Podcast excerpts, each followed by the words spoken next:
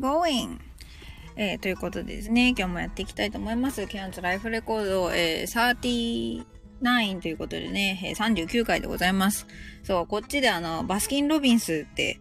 呼ばれてしまうこの31ですね。こっちで31っていうアイスクリームって言ってもですね、なんか31個アイスクリーム食べるの？みたいな感じでね、なかなか通じないっていうのは有名な話ですけれども、バスキン・ロビンスってみんなは言いますね。BP でございます。ただまあ BP って言うとね、こっちあの、ガソリンスタンドもね、なんか BP っていうガソスタがあるので、なんか紛らわしいことこの上ねえなと思いながら、あの、今日はアイスをで、アイス屋さんをはしごするという贅沢なことなどをね、してきたので、今日はいつもと違う、あのね、なんか社畜じゃないケアンズライフレコードをお届けできるんじゃないかなと思っております。はい。ってことでですね、まあ、あの、昨日ね、本当は、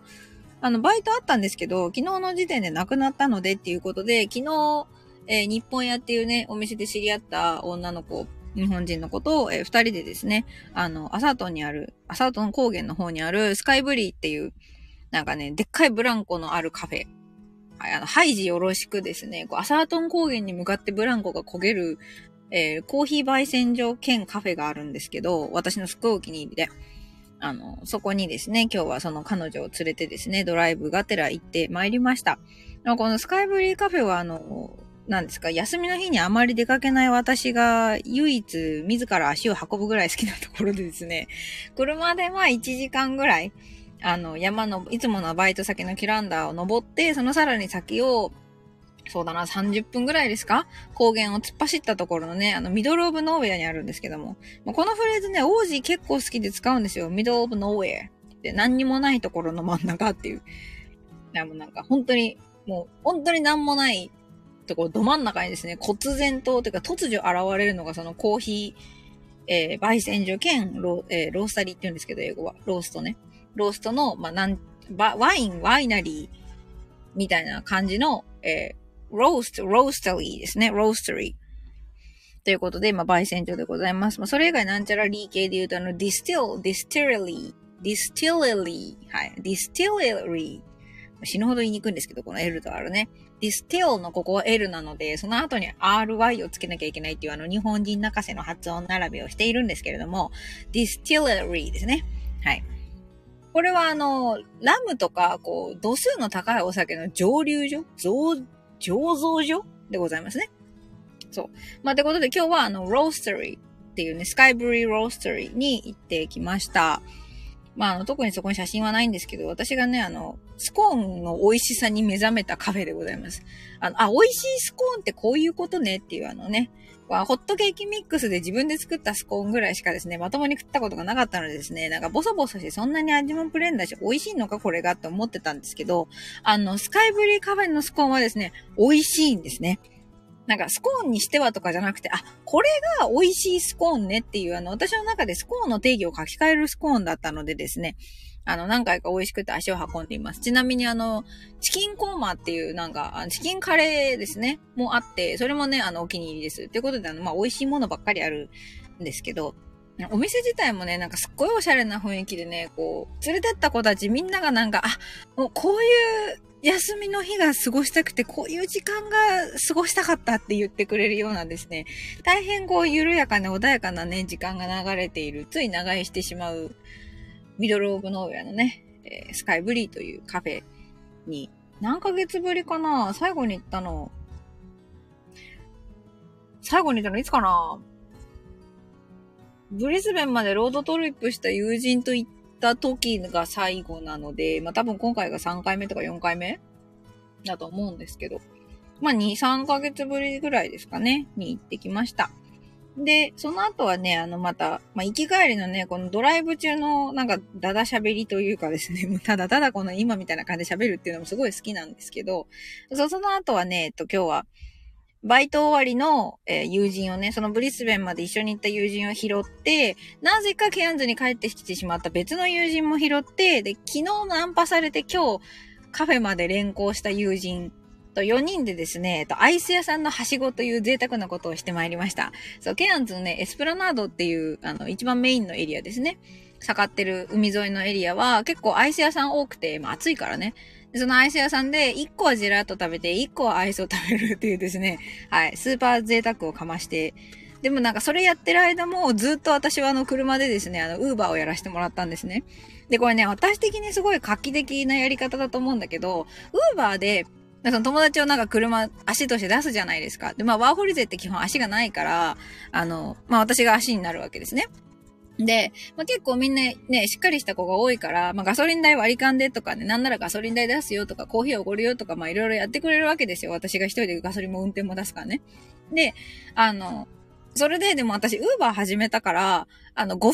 10分寄り道してよければ、それで私はガソリン代が賄えるから全然。むしろ、ね、ちょっとお金もらえるから、乗っててくれるんだったら、別にガソリン代もらわないけどどうするっていう。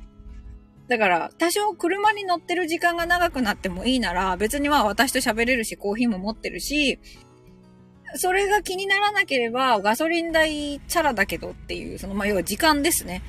をもらう形にしてですね。で、私も私でめっちゃ助かるんですよ。車に誰かが乗っててくれてるってことは、あの、防犯的にというかですね、車にエンジンかけっぱなしで、お店にちょろっと取りに行ってこれるわけですね。これが一人だと、その、ちょっと、ちょっと危ないんで、さすがに。鍵閉めて、電気も全部消して、一回要は車を閉めてから行って持ってきて、また鍵を開けてっていうですね。で、しかも私の車今、あの、スマートキーがぶあの、電池が死んでるので、あの、何ですか、アナログに鍵穴に鍵をぶっ刺して開けるっていう形を取らなきゃいけないのでですね、なかなか手間なんですね。で、また鍵穴に鍵をぶっ刺してあの、エンジンをかけるという。それがね、逐一めんどくさい。しかもあの、電気もあの、オートでついたり消えたりする機能ないような20年落ちなんでね、いちいちつけたり消したりするわけですよ。そうするとあの、ポンコツなんでね、このオートになりきった私の体はですね、半年経っても未だにライトをつけたり消したりしなきゃいけないということを覚えてくれずですね、あの、つけっぱなしのままあの、店に取りに行っちゃったり、あの、逆に消したまま走ってて、あの、信号で止まった時にね、横の車があの、ライトつけなーってめっちゃ叫んでくれたりですね。あの、ポンコツを炸裂させるわけですね。まあ、それでやったから、なんか2回ぐらいあの、ライトつけっぱなしでバッテリー上げちゃって、なんか知らんおじさんに助けてもらったりしたんですけど、そんなことしてたから、あの、人がね、乗っててくれると、もうかけっぱなしでちょろっと行ってこれるの。で、なんなら、あの、車の左サイドの配達の時に、窓もですね、私の車はあの、自動で開かないんですよ。あの、おじいちゃんのトラックみたいな感じで手動でぐるぐる回して開けるタイプの窓なので、左側の窓を開けることすらちょっと一苦労なんだけど、助手席に人が乗っててくれてると、開けて、渡して、ありがとうってやれるのね。めっちゃ楽と思って。なんで、あの、さすがにね、ずっと乗っててくれた一番あの、歴の長い友人にはね、ありがたかったんで、あの、ウーバーでよ、取りに行ったついでの店で、あの、バンダバーグジンジャービールっていうあの、まあ、ノンアルのね、ジンジャーエールみたいな、ちょっと強めのやつなんですけど、を、あの、勝手に私が買ってですね、あげました。だから結果、今日はね、朝から晩までカフェ行ったりとも、ね、その、新しく知り合った子の話聞いたりしてたし、午後はそれでね、友人たち乗せてずっと喋ってたし、で、アイスも食べたんだけど、今日はですね、多分プラマイプラスですね。ウーバーでなんだかんだ多分140ドル近く稼いで、で、スカイブリーっていうカフェでのご飯代は、その、昨日会った子がですね、いろいろ手伝って助けてくれたお礼って全部出してくれてですね、まあなんならちょっとチップまでもらってですね、私は。で、えっ、ー、と、まあアイスは払ったよ。アイスと駐車代は払いましたけど、マジでそんぐらいなので、あ、一日友達たちと遊んでプラマイプラスというですね、あの、狂った一日になりました。終始の狂った一日でございます。で、それのやってる間も、その新しくね、やろうって言ってた合宿の企画、あ、奥ちゃん喋る？奥ちゃん。もし喋るんなら、あの、リクエストしてください。こっからあの、イレーの言ってたケアンズでの強化合宿の話をしていくので、まあ、リクエストがなければ、別にこのまま一人で喋っていきますけれども。なんだかんだもう9分ぐらい喋っちゃった。はい。まあそんな感じで、その、一緒に乗っけてたこの一人がですね、あの、私が苦手な分野の作業に全く苦を感じず、私が苦を感じないでやれることに苦を感じるタイプのあの、ちょうどいい子なんですね。ちょうどいいって言い方って感じなんですけど、だからあの、前言ったね、ブリスベンまで車で、日本列島の端から端分ぐらいですか？日本列島本州の端から端分ぐらいのロードトリップを片道でやった時に、あの、車絡み全渡しみたいな。車絡みの予約と、えー、まあ、取りに行ったりとか、まあ、当日とかの、まあ、何、日か間かの運転ですね。2000キロ近い運転と、まあ、ガソリンと、が全部私、担当。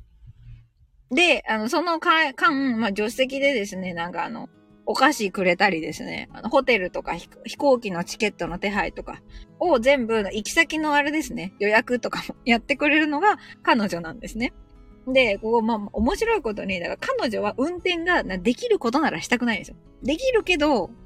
やらなきゃいけないならできるけど、誰かがやってくれるならやってくれっていうタイプなんですね。で、私はこのね、ウーバーとかも喜びさんでやるぐらいですね、あの、運転100歩いっていうタイプなんですね。だからあの、行き先は特にないんだけど、車を走らせるのは好き。横に人を乗せてるのも好き。だけど、一人で、まあ、ロードトリップに出ると、まあ、ガソリンかかる、時間がかかる、えー、ね、行き先も決めなきゃいけないという、まあ、決めなきゃいけないって言い方からわかる通り、大して旅欲のない人間なんですけど、ここにですね、ウーバーが入るとですね、行き先がない。あるよ、届け先が、店に取りに行って届けて、ルートは全部アプリで出すよ。えー、お金がかかる、お給料を出すよっていうことでですね、まあ最高なわけですね。で、今回はここにあの喋ってくれる友達っていうあの最強のね、なんかこのパターンが完成したので、友人にもね言っときました。あの、だいたい夜の時間ウーバーやってるから、あの、バイトの帰り道でちょっと取り寄り道して帰るんでよかったら、乗ってくれと。別に何もいらないし、お互い耳だからっていうね。こうね、あの、奇跡みたいなマッチングがいるんですね。で、この合宿の企画やるときも、そう、実を言うとね、この合宿の企画やるって自分の中でも決めて、師匠にも言われてから、なんか2週間ぐらい、なんかぐずぐずして病んでたんですよ。で、それはまあもちろんやったことないから、なんかうまくいくかわかんないとか、募集かけて誰も来なかったら、なんか辛すぎるとか、なんかそういう、まあ、いろんなしょうもない理由ですよ。踏み出せないっていう。ね、どうしようもないポンコツなというか、変なチョコな理由でですね。で、あとなんかそのホテルの手配とかもやったことない人がケータリングがとかですね。あの、ぐずぐずぐずぐず2週間ぐらいね、あの、やるって決めたんだけど、でもその手前にこんなにめんどくさいことと怖いことがあるんごっていうことに対してぐずり散らすタームを取りですね、師匠にも呆れられ、ぶち切れられたんですけど、あの、私はですよ。私はあの、なんか、そういうタームが必要なのね。何か、その始める前に、まあ散々愚痴るんですけど、なんかね、こう、なんとかやらなくて済む方法ないかなぐずぐずぐずぐずぐずぐずってなって腹がくくったらやるので、そのぐずってる間、別に師匠と喋りたくないんですね、ぶっちゃけ。あの、私がぐずり、ぐずるのは、その後歩き出すためのエネルギーをチャージしているだけなので、でも、あの、師匠はですね、それすら無駄だって言って叩いてくるので、簡単に言うと、元気ない時に Superfly の歌聞けないんですね。わかりますかね？この気持ちの感じ。魂レボリューションをですね、めちゃくちゃ気持ちが落ち込んでる時に聞いたらですね、なんなら逆効果なわけですよ。だから、もう私はある意味あの、 Superfly の魂レボリューションが聞けるかどうかをですね、私のメンタルが今どっち向きにかかってるかっていうのを測る指針にしてたりするんですけど、今は聞けるなとか、今はやめとこうとか、もっとうつうつとしたの RADWIMPS の狭心症とかを聞いて病んでおこうみたいなですね、あの、測り方を音楽でやったりするんだけど、そう、なんか、狭心症モードの時に、なんか、魂レボリューションのテンションの人から触られると火傷するわけですね。で、まあ、私の師匠は比較的いつもいつもあの、魂レボリューションの人間なので、ちょっとあの、超新症モードの時はちょっとほっといてほしいんですけど、彼はなんかそこを切り替えるのも俺のあの専門だからというのでですね、多分私があの、助けを求めないことが不満だったみたいで、で、でもじゃあだからってそれで私が分かったって言って助けを求めてみるとですね、あの全く別に求めてない回答が返ってくるんですね。反応というか。で、だから嫌だって言ってんじゃんっていうこのなんかね、あの、なんですか、よくあるカップルの血話喧嘩みたいなね、クソみたいな理由が起こってしまって、で、あの、ちょっと今、あの、若干バチってるんですけど、しょうがないですね。万年反抗期なんで、ついに師匠に対しても反抗できるようになりましたわーいっていう気持ちでもおります。はい。まあそんなこんなでですね、まあ1、2週間その合宿企画に対してですね、やると決めたくせにしょうもこりもなくぐずっていたと。ただですね、この、私が多分若干スピってるって思われるんだろうなって思ってる自分がね、由来が、あのね、ぐずり切った後、私は本当に意識してないのに情報収集が始まっちゃうんですね。その、嫌だな、嫌だなって思ってる時は別にいつか終わるとも思えないし、嫌だな、本当に嫌だな、なんだったらもうちょっと消えたいなぐらいのとこまで行っちゃったりもするわけですよ。なんだけど、なんか気が済むとですね、勝手にその合宿ができそうな場所に、ウーバーの配達をする羽目になったりとか、勝手にそうやってこのずっとしばらくシフトの合わなくて、会いにも、なんか近くに住んでるくせに会えなかった、そのホテルの手配とか飛行機の手配とかがですね、あと旅行計画とかですね、立てることに何の苦も感じない、むしろ楽しくやれる子がですね、タイミングがあって会えちゃったりするんです。で、どういうこっちゃねんと、まあ思うわけですよ、私としては。なんか、え、別に、やりたくないってあんなに言ってたのになんか私の心が準備できたからって世界そんなに次から次に準備させてくんなくてもいいけど、みたいな。で、そんなことだったら昨日さ、その、日本屋でですよ。出会っちゃったわけですよ。レンタカーの人ですよねって。会いたかったんですって。何が？みたいな。このね、本当になんか引き寄せの法則というか、私はやっぱり、まあ、師匠は科学者だってサイエンスに軸を置いてるって本人が言ってるし、私はそれを尊重してるんですけど、多分私本人はね、もうちょっとね、なんか人間の脳みその秘めたる可能性の方になんか信仰を置いちゃってるんですね。だから、よく思うのが、そのサプリメント取ったら綺麗になったとか、なんか、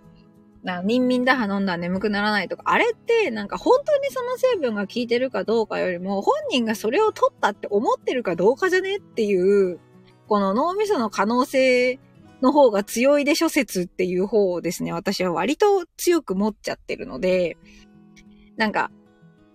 今日もね、なんか美味しいサプリメントを買いながら喋ってて思ったんですけど、なんかグミのタイプのね、なんか Women's Multivitamin っていう、なんかグミになってるベリー味のサプリメントがあって、なんか Chemist で半額だから、ちょっと、買ってみようぜみたいなんで友達とワイワイ買ったんですよ。もうすげえ楽しかった。それだけでも。で、それ買ってる時にさ、なんか、まずいな、でもま、まずいし飲みたくないな、でもだからこそ効くんだろうなって思いながら、そのサプリメントを飲んだ人は、そのまずい方の別に美味しくないサプリメントでも効くんだろうけど、なんか、うわ、まずってだけしか思わなくて、だから効くんだろうながない人にとって、ただのまずい辛いサプリメントを飲む時間は辛い時間だから、本当にそれは効くのかみたいな。良薬口に逃がしを進行してる人間にとって、なんか苦い薬は良薬になるけれども、良薬口に逃がしよりも、なんか美味しい方がハッピーだろうって思ってる人間。良薬口に逃がしの対義が見つからないですけど、良薬口にうましですか？ダサ。その人にとっては、その、成分が本当にしん、なんかめっちゃいいものかどうかより、うめえかどうかの方が大事なんじゃねえかみたいな話をですね、して、あの、大変盛り上がりました。で、あの、私の周りの人たち基本ハッピーなら OK 系が多いので、あの、どっちかっていうとその上手い方がいいだろう派なんですよ。で、なんかこれって、な、まああんまりこういうね、ざっくりしたことを言いたくはないんですけど、男と女の違いだったりもすんのかなとか思っちゃうわけですよ。なんかこういうことを言う人ってやっぱりこう相対的にというかこう全体的に見て男性と女性だったら女性が多いようなね、気もするので、なんかね、面白い違いだなぁなんていうふうにね、思いながら、はい。あの、その友人にはね、いろいろこの合宿でこういうことがやりたくてとかっていうのだから今日はもう調子がいいからボンボン出るわけですよ。で、彼女もね、また私のこともわかってるし、聞くのが上手なんで、いや、それだったらこうじゃないとかなんかあって。で、基本私はみんながハッピーになる形が取りたいので、だからもう、ウーバーやって私お金入ります、ガソリン代もらえます。彼女たちは私にガソリン代カンパするっていう申し訳なさがいらなくなります。じゃあ結果何が、あの、あるかって、ちょっと長く私と車に乗ってなきゃいけないってだけなわけですね。あとはね、あ、強いてメリット、デメリットを上げると、あの、めっちゃうまい匂いがするのでお腹がすくっていう、あの、これは、これはあのデメリットかなと思います。だって、お腹空いた時にね、ウーバーやると思うもん。基本ほら、ジャンクフードとか出来たてをね、お客さんに届ける仕事っちゃ仕事だから、あの、いい匂いがするんですよ。やっぱり自分も食べたくなっちゃうからね。そこだけはね、まあちょっと、強いて言えばの、ウーバーのデメリットかなとはい。そんなこんなでですね、今日はまあ、だいぶ普段とは違う一日を過ごしまして、リフレッシュもできたなっていうところです。で、まあ今日いろいろその合宿については、あの、こういうことがやりたくてってなんか3泊でこういうのやりたいんだけど、でも彼女もね、こう日本に帰っちゃうので、だから年内に1回、あの、ケアンズでの、まあ、どっちかというとワーホリ向けですね。ワーホリ向けの発音実践強化合宿っていうのを、え年内に一応企画募集はします。言っちゃったね。言っちゃったのでします。はい。何、何回かに分けて期間を設定して、募集定員を設定して、定員が集まったら実施、集まらなかったら申し訳ないけど中止っていう形でですね、やります。ただその募集定員もちょっと最初はこじんまりやろうと思ってるので、多分最低定員3の最高定員 6? とかになるかなって感じ。まだ今回ちょっとその友人がね、協力してくれそうなので、最低定員2にしてもまあいいかなってとこなんですよ、試験的に。2から6の最低定員で、えー、ワーホリ向けのですね、発音強化合宿を、企画募集をすると、まあ2泊3日でね、いうことに、まあ今、決めま、決めまというかね、宣言したので、ちょっと年内にそれはね、やる方向で動きます。はい。ちょっとあの、値段とかね、内容云々に関しては、あの、まだしばらくしばらくそうだな。決めるとやらなきゃいけないから決めようかな。えー、今月中にはですね、はい、あの、募集なども出します。なので、もしこれをね、聞いてる人とかで、えー、何それ面白そうって思う人がいたらね、あの、ぜひ、あの、チェックしといてください。ただしですね、スパルタです。はい、あの、本気で変わりたい人にしか来てもらう気がないのでですね、